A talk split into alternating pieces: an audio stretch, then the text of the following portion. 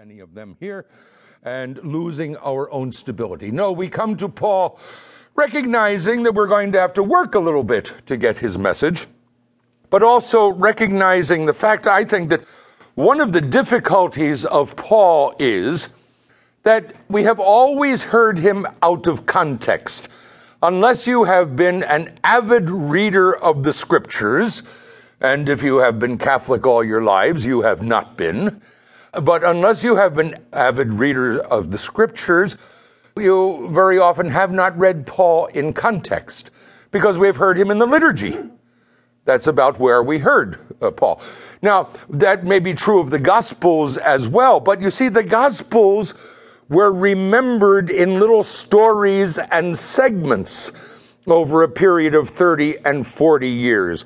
And most of the stories and the segments of the Gospels, while they take on new meaning in their theological context of the theologians Matthew, Mark, Luke, or John, nevertheless there is a certain completeness and certain self contained reality to each of the gospel stories. And so, therefore, when we hear them on Sunday, we can get a great deal out of them, even though we do not have them in context. With Paul, this is not so.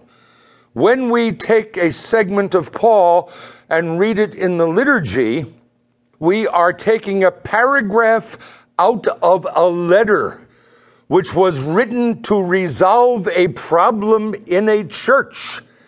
And we are reading that one paragraph as if it had a meaning in itself. And very often it will depend for its meaning on its context within the letter of St. Paul. And that's why sometimes we have difficulty with him because we have him out of context. Now, in the history of the church, this has led to every heresy imaginable. Practically speaking, every heresy that we have known in the history of the church has been based upon a statement of St. Paul that was ripped out of context. And that is why many people have called Paul the first Protestant. You see, because he was very, he was a great favorite of the Protestant reformers because they could go to one or another of his letters and find out a statement that would justify what they believed. And of course, we were not far behind the Protestant reformers for that because in my course of studies in theology, what we always did was prove the Protestants wrong in their statements about St. Paul justifying their belief by doing the same thing they did and ripping statements of St. Paul out of context and beating them over the head with it to prove that we were really right and they were wrong.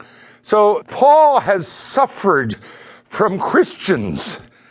Paul has suffered from theologians.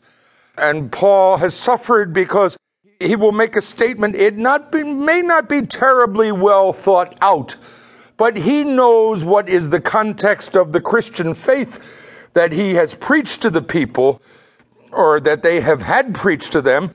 And so, therefore, he can presume a certain amount of understanding and knowledge on their part.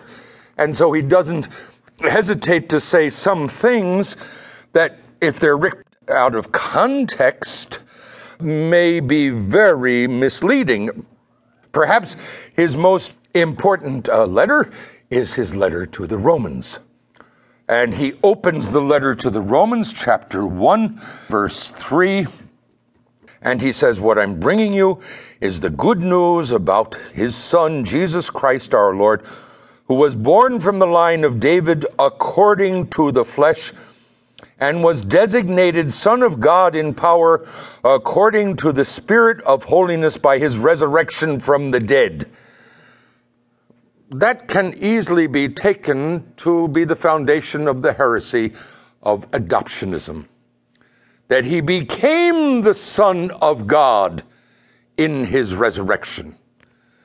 And that is what in the early church the heretics who were the adoptionists wanted to us to believe that Jesus was not the eternal Son of God, but he was one who was.